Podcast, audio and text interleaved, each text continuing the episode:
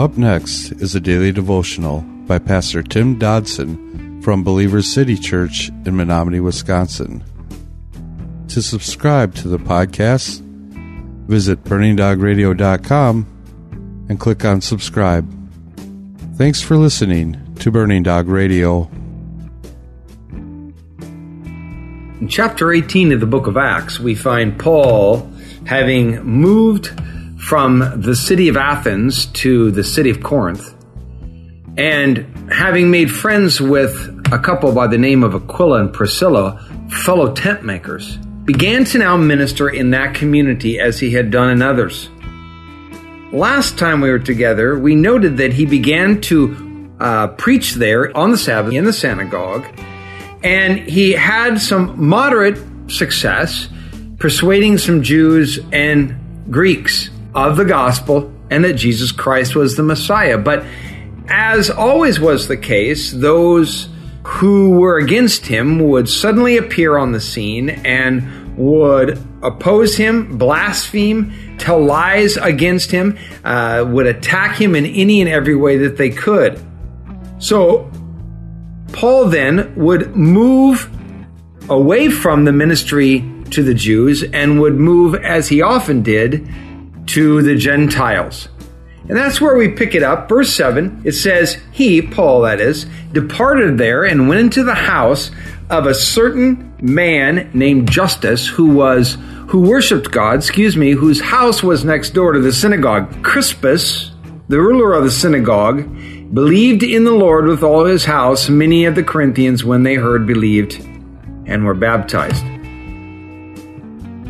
Now, Paul's rejection from within the walls of the synagogue only emboldened him in a sort of spiritual guerrilla warfare out on the outside.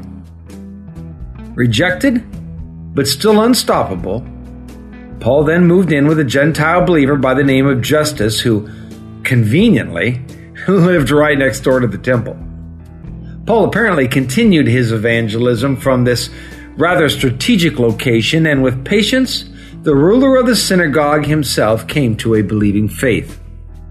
You know, Paul, he could have quit right there once he was rejected by those in the synagogue, but he was discerning as to when to stay and when to go. Now, that discernment is found only through the direct involvement of the Holy Spirit. It isn't a parlor trick, it is rather the gift or a gift of the present Spirit of God inside an individual. According to the text, many, hearing the Word of God, believed and were baptized.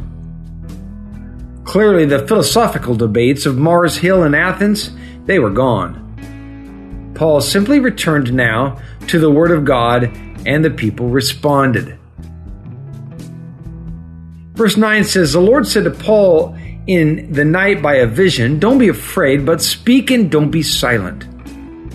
For I am with you, verse 10, and no one will attack you to harm you, for I have many people in this city.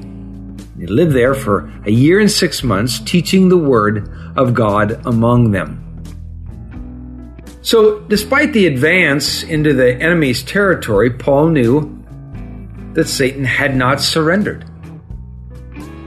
There is no doubt that Paul was sensing that this was simply the calm before the storm. You know, I'm comforted in knowing that the great Paul the Apostle, even in times of victory, still had some fear. And that God is so gracious that He does not scold us or reject us in our fear, but instead, He comforts us. Now, the Lord doesn't promise that He'll speak to us in a vision just like he did here for Paul. But he always seems to find a way to communicate if we're listening. God moves to not only comfort Paul, but to encourage him at the same time. Notice that God didn't, however, let him bow out of his ministry because he was scared. He simply reminded Paul that he was with him and that he would protect him. No one, you see, gets to go 4F because they are fearful. That was a daily devotional by Pastor Tim Dodson from Believer City Church in Menominee, Wisconsin. For more information on Pastor Tim Dodson or Believer City Church, visit believerstogether.com.